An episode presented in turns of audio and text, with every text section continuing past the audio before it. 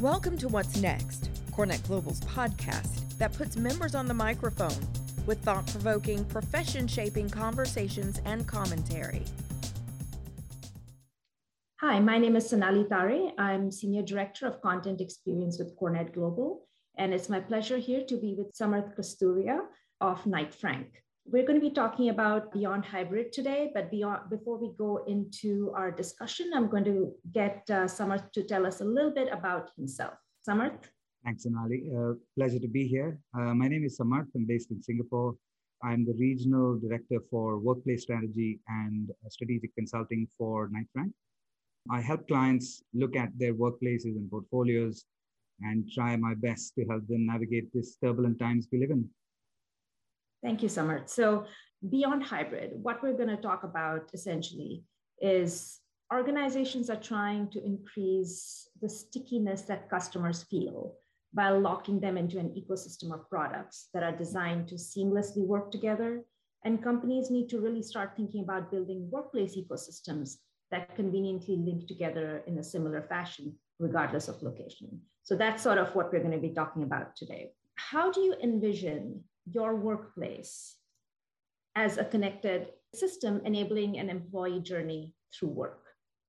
I think that's a thank you for that, Sonali. I think there is a ton of thought that's going around the word hybrid at this time, right? So uh, the endeavor today is to look at what's next already, hopefully. And when we talk about, as you correctly mentioned, a lot of organizations sell you a cloud service. I won't name who, uh, but you're so locked in that you add on products to it, and there is a stickiness to that ecosystem, which is very hard to get rid of. Now, if we apply the same principles on employee engagement, I think there's a very powerful message to be had. So, when we look at a connected workplace ecosystem, as you just described, there is an ability for us to center technology at the heart of it, a workplace technology mixed with productivity technology that can bring together all the aspects, including your workplace, including how you store your information, including how you get to your workplace, including an alive building as an old concept is. So I know somebody's coming to me today, right? That is what a connected ecosystem might look like. To give you an example, this is again, hypothetical example. This is not an active one.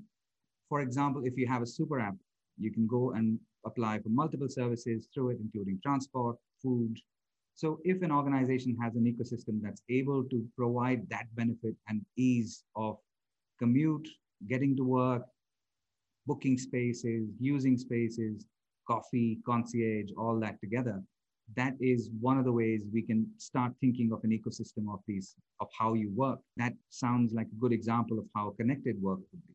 Would you want me to describe one that is not connected? I think that'd be great. I think it'd give us a little bit of contrast between the two and it yeah, that'd be good. Thanks. Cool. So I think we're living in a disconnected ecosystem now in general, with some exceptions, which are extremely smart buildings. I believe what we'll, we'll end up doing is we go to one service to get to work, another service downstairs, which is a coffee shop, to say, hey, listen, I'm running for a meeting. Can you pour me a latte? You get upstairs, you've got to figure out where a meeting room is. In this hybrid or partially remote world, that has a significant break in your continuity of thought in how you feel productive and how you get stuff done. So that is where we are today in many parts of the world. I would look at Asia Pacific, but I would include Europe, Americas, still trying to get to that goal. So the alive buildings, as they say, uh, are a far stretch. Mm-hmm. The goal is to get towards that one ecosystem. Uh, let's say CoreNet has this employee engagement app which says, you know what, Sonali, I know you're gonna you're gonna have a meeting at 4 p.m. today. I know it's three o'clock. I know the traffic. Let me book you an Uber to get there because I know you don't drive, let's say. Your coffee is ready, pings you and says, This is your meeting room with your colleague, and you can go on and have a productive day. Alternatively, in a city like Singapore, maybe I'm having a meeting with somebody who lives two blocks down, right? Why should I go to the office? We should just have an automated co working space booked out for us where we could go. So that smartness is a big S in one of our global research pieces as well is something that is a hallmark of a connected ecosystem, I feel. And I would imagine that speaking to our theme for today, that working in a hybrid environment where not everybody is coming in, that stickiness, that connectedness, that heightened sense of almost being catered to is even more important than before. Indeed. One of the pieces of research I read just now, quite recently, Sonali, was, I believe, from one of the big four research firms, uh, uh, have said that managers, and we've learned how to do this, what, whatever you and I do before the pandemic, right? We are not new to the workforce. And I would assume 98, 99% of the workforce is similarly trained in selling, managing, being productive before this hybrid world came along. What we're seeing is that managers are reporting a significant loss of innovation, at least a 10% bump reduction in 2020 from 2019. Mm-hmm. That's a huge number when you put dollars to it. I'm not saying workplace contributes to everything, but I'm saying it does help if you are in that connected uh, environment, right? Because it's unlikely that we're all going to leave the workforce or uh, completely flip our, the way we work overnight. The other is that they're also having challenges, same report, challenges in managing and connecting their teams. So cohesion is falling apart. So if mm-hmm. the workplace is not there to bring that cohesion regularly, as it was in the past, uh, maybe that ecosystem is the next one that we should strive, uh, you know, strive for. Yeah, and I know, you know, you talked a little bit about engagement and productivity and how a connected ecosystem impacts that. Did you have any more to share around that? Because I would imagine that that would be of great importance to workplaces looking to do hybrid or you know there's so many organizations now looking at complete remote or on the other side there's you know organizations essentially mandating that their uh, employees come back into the office. So any thoughts on that? Sure. Um, i think that there is there are two drivers behind this conversation in general. I'm not saying one organization versus the other. The drivers are generally either cost. And of course like real estate is going a certain way the businesses have suffered their top line has suffered. So cost reduction is a genuine uh, requirement. I mm-hmm. would say people do say that real estate is the second biggest cost, but the difference between the first cost, which is HR, and real estate is quite steep. So I would understand businesses want to help their people retain their salaries, retain their growth. And if real estate can optimize, sure. So that's one of the drivers. I think the other driver, which is major, is around looking at buffering growth and not having darker spaces as we go. So organizations are trying to rejig their workplace mix and saying, oh, well, I can drop 35%. But that 35% has to be reinvested in technology, as we just discussed. For that okay. reduction and optimization to work, that 35% has to be given back in the short term to build that ecosystem right now mm-hmm. so that when growth happens, when the COVID situation is in control and we are free to choose, the choice is natural for us to say, listen, we're happy to be hybrid. Instead of this mass return to work where landlords and occupiers are all stuck for saying, what do we do now? So some examples might be, I know that there are very, very intelligent clients of ours and ex-clients that are investing in this very well. As you said, some of them are happy to be hybrid. So one of the public examples that I've recently read of are Standard Chartered is doing a great job uh, of partnering up with co-working operators They're really seemingly thinking it through. Similarly with NTT, they've got a great deal with co-working providers. So they are buffering for an eventual saying, maybe we need space. How can we be accordion-like and flexible there? But it, it's, it needs to be seen if they have that tech investment ready as well. I'm sure they do. Similarly, people who are returning to work, tech is still very important as a layer to make sure that when people come back, they have the right technology to migrate them from this two-year experiment that we've all had. So a couple of examples, hope they help clarify. And that's interesting what you, you know, sort of bringing that topic around technology because uh, I mean, you know, look at us. You're in Singapore, I'm in the United States, and it's allowed us to connect seamlessly across, you know, over the past year and a half. And you you know there's been an obvious ramp up in terms of how technology is used and what technology is used everybody's had to get sort of more savvy with tools like zoom or webex or you know whatever your organization uses so any insights into how companies can ramp up or what some successful companies have done as they've ramped up uh, i think it's the ones that are going to be hitting the nail on the head are the ones that mix workplace technology and productivity technology together. If you're able to connect that with your physical space, such as the concierge services, the smart FM, the touchless entries, room booking systems, those are the ones, when you look at both of them together, I think those are the successful, likely to be the more successful implementations. Uh, this, if those two systems do not connect, then that's where the breakpoint happens, right? You may have a completely separate suite for employee feedback tools, then a separate suite for workplace tools, another suite for where your files are, maybe where your meetings are stored. All that needs to talk to each other. I think that's the, the basis of getting that right, in my opinion. The issue is, of course, scale. Asia Pacific wise, we're notorious for massive, massive portfolios of millions of square feet belonging to one occupier. Those things take a lot of control, give a lot of control back to the tenant, where hopefully when organizations do make that change, it's going to be implemented smoothly. So fingers crossed on that. Examples wise, I believe the tech ones are going to go highest, the, the quickest, the farthest, because they anyway, for example, Google has a lot of interconnectivity with how their physical and software or the cloud interacts anyway. So I'm looking at the tech companies to lead us in a, in a, in a lot of ways into that new horizon. Pharma, of course, is a growth sector at this time. Mm-hmm. FMCG is a growth sector. Those are the ones that will also. So, quick example: a large FMCG firm recently posted a fairly high EBIT from last year because they were able to swiftly ramp up from selling physical products to shopping online. Similarly, if people are able to ramp up their workplace technologies, that would be a great place to be. And that's great. I mean, you know, those are some great insights.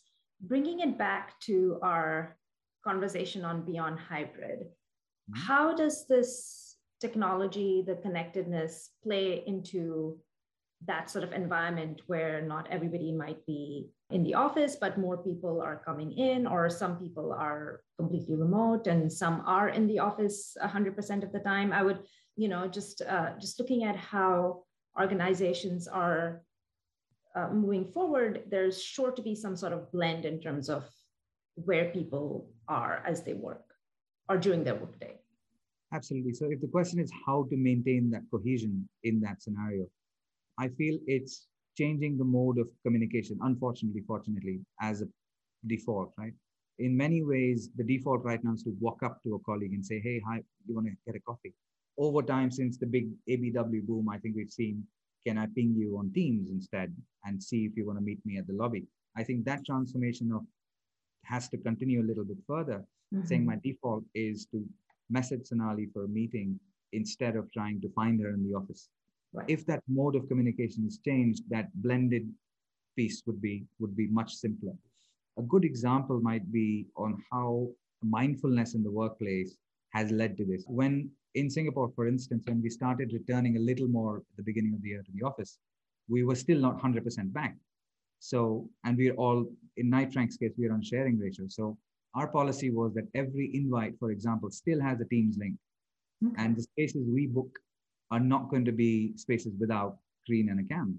So that if people are not in that day, they're working from home, they're still feeling as included as they would if they were in, there in person. So I think it's a lot of change management as well to make sure the blended future stays cohesive, but also changing, and again, part of change management, there has to be some communication program on how to stay, you know, uh, in that mode, even if you're returning to office. Yeah, that change management piece, I think, is going to be interesting from multiple levels. Technology, also, you know, sort of the fear uh, that some employees might have that if they are remote and some are in front of management or the decision makers, the ones who are remote lose out. So I know I've seen some conversations around that too. So I would imagine that that communication piece plays well into, into that aspect of the hybrid situation as well. I agree. And as a quick comment, and I think it's like any change that we've seen in the last 15 years. There was a huge presenteeist question saying, if I'm not in front of my management, am I being perceived as working? if we could look back and laugh at that question today, that would be amazing because we've all not been into the office for a long time. Similarly, the question is as much as in front of management and your seniors, are you missing out on the water cooler talk? Mm-hmm. Can you change that mode also to become a Teams group or a Zoom chat or whatnot? I think it's all stuff that we have to see how it goes. There's no, it is such a turbulent return to work environment that there aren't enough data points yet to see how that's going yeah, it's going to be an adventure for everyone, I think. Already is. Uh, absolutely, already is. HNI Global is a leading global provider of workplace furnishings and residential building products. A collective of brands, including Allsteel, Gunlocke, HON, and others, come together to provide a full portfolio of solutions, allowing HNI to serve as a single-stop solution, no matter your company's size, price point, or design expectations. Learn more about HNI's process and people at hniglobal.com. So, you know, this sort of brings us to the question around the great resignation. How do mm. you increase employee retention in this, eh, you know, in the current scenario? We're seeing organizations lose valuable employees. They're, we're seeing organizations having a hard time hiring employees that they, you know, that they see as contributing future valuable employees. So what are your thoughts on that? I think, and again, as as a workplace strategist, I will always try and link everything back to the office, but I know there is way more to it than that. We are in the middle of a, a bit of a renaissance in that way, right? So we are we've been talking about contingent working and gig workers for 15, 20 years now. We've never seen a sea change in how employee structures are. Everybody still wants to be a part of a larger community and organization. And we haven't seen a big change. So my hope is that we will still have the organization cultures keeping us all together. I would look at the great resignation also as a great migration, one Forbes article recently said. But the point is that if we are able to create that stickiness as we started this chat around, if we are able to attract people that are so embedded in the way we work as one organization, and there is a lot of care, there's a lot of sympathy, there's a lot of empathy involved in creating that ecosystem. Uh, but there's also convenience. There's also the fact that I don't have to think twice and it gets done in terms of your workplace. I think that would be one of the factors that would contribute to retaining people. The second part about attracting and onboarding in these fun times is that it's very hard to communicate culture over a Zoom call. That's always been one of the pieces we're missing. Right? I've been onboarded into a job in the middle of COVID, right? So I was very fortunate that at least I got to go back 75% of the time. So I'm fine. But there are people who are now changing these jobs or are looking to change their jobs or roles altogether. This would be an interesting one for companies to attract people as such, right? Saying, listen, we have a great setup of ecosystem. We can lock you in. We can make sure you have a very productive day. And they will miss that when they compare it to their past lives. So I'm not going to say workplace is going to be the only driver towards attracting and retaining awesome talent. Mm-hmm. But also, I do feel that it always has been one of the things that people say, you know what, good example. If you ask any Google employee pre pandemic, um, what are the f- best five things about Google, I can guarantee, or I can at least highly guarantee that they would say what their office is very cool in the sure. top, top five things. So it has an impact the, the point is to build it well now, right? Where it's an employee leaning market. The choice is still with the employees to say, listen, do we want to work with company A or B? If they're able to develop that amazing ecosystem, say, you know what, I book an Uber through my company's app, I get 20% off, that's great. And that becomes norm after a few months. Right. If I, you know, bank through my company's app, that's excellent. A couple of banks I know have included wellness services through their employee apps, right? So if you subscribe to yoga session with an affiliate, you can walk into any of their uh, retail branches, you get this amazing yoga session for a discounted fee or almost free as a part of their employee base, not just customer base. So those are the steps that I think will still retain it. And I'll quote a very popular survey site, this reports that go big or they will stay home. I think it's never been more true. You know that uh, that's really interesting. I mean, you know what you brought up about well-being and uh, yeah. you know sort of creating that desire to stay with the company that retention you know aspect of things and then the recruitment aspect too and what brings that sort of brings to mind is you know and i'll throw the question out there how do workplace strategists as yourself translate that into the hybrid environment right where maybe the employee is in their home three times a day, uh, three times a week, and in the office only twice a week. So, is it about extending some of those aspects to their home office, or is it about creating that stickiness while they're in the office once a week, twice a week, thrice a week? I think the biggest statement I make when clients are asking for a hybrid space is three days a week is not three full days a week. You can come in for an hour, obviously, regulations notwithstanding. If you are allowed to be or you're accounted for space wise for three days a week, if everybody is being enabled and you know encouraged to be fluid, you can be in office for two hours each day. Mm-hmm. So the stickiness still has to come from the office and your colleagues more than the office in, in some ways. The office is just a place to congregate, right? It's right. It just has to get out of your way and let you collaborate and focus. Good ones do. So the first ability to communicate is to first make sure that people do not feel restricted, saying, "Oh, it's not my day. I can't go in. I don't want to go in." Different story.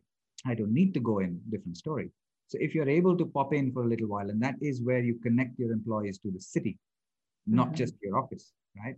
The second part of the fact that in some places where you're not able to have employees because of res- uh, regulations to come back in, I think there are so many examples where people have done well. There are banks that I know who are doing Zoom free days just to make sure your mental well-being is there. And Zoom is an example, like video call free days.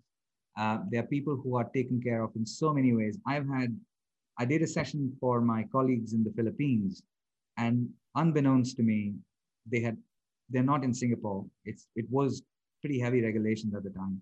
I got a bunch of cupcakes and a smoothie and a coffee just before I was about to dial in. They said we didn't want you to miss a coffee if we would have had it together.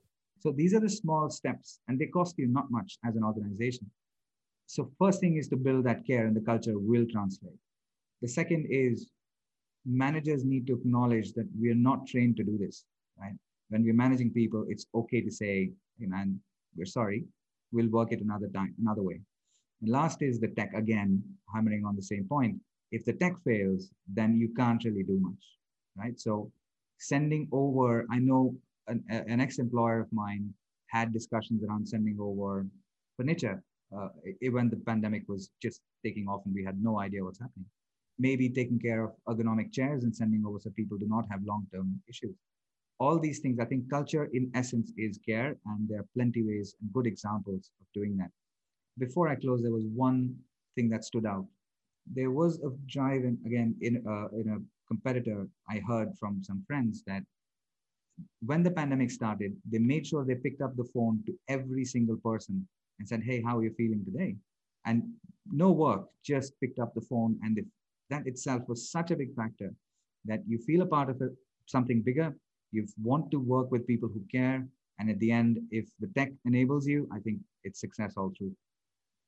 I think I love that. The culture is care. I think that's fantastic. And I, I do agree that, you know, I mean, when you're in the office, you're not always talking about work. A lot of times you're just saying, hey, what's up? You're talking, having a coffee or getting a snack and you're chatting and it's not just work centered, right? So I think that's, uh, I think those are some great points. But that was the last question I had. Did you have any final thoughts, any final insights you wanted to share? Sure. I think there's some point things that I wanted to suggest in this conversation. Sure. One obviously is the place we are in terms of the word hybrid. Right? And I'm guilty of it myself. We talk a lot about hybrid. I think we have to reiterate that it's not one size fits all. It, we cannot apply similar models where to be honest, activity-based working got to the place where we were so mature in that programming that we could apply a lot of the same concepts across different organizations. Because mm-hmm. if you break any business down we have four or five buckets of how it runs. So sales admin marketing standard standard buckets of business can be applied. So we understand that took us 15 years. I think post sars this stuff started which is an interesting point because we are now in another pandemic and another revolution about. So i think what I would urge our occupiers and clients and colleagues to do is to really make the effort of bespoking strategies, especially at this time with a lot of care designed for those organizations. Uh, the second piece I would say is let's not be afraid to fail. Uh, a lot of times people would like to say, hey, we tried something, didn't work, so let's scrap the whole thing. Our global head of research, Dr. Lee Elliott, says it well, so fail, fail fast, but do it in small increments where risk is very low. So small pilots are the key, I would say. And lastly, uh, around the beyond hybrid conversation we've had, and I've really enjoyed it, uh, is that tech is not the solution, it's an en- enabler. But we also need to make sure that when we're looking at savings, uh, I would say take your first three years of saving and invest it all in tech, if possible, as an occupier, because that's going to serve you very well for the long term. At least that's what we've seen. Thank you, Samarth. This concludes this episode of What's Next. Want to record a podcast of your own? Have an idea or point of view you'd like to share? Visit corenetglobal.org to learn more.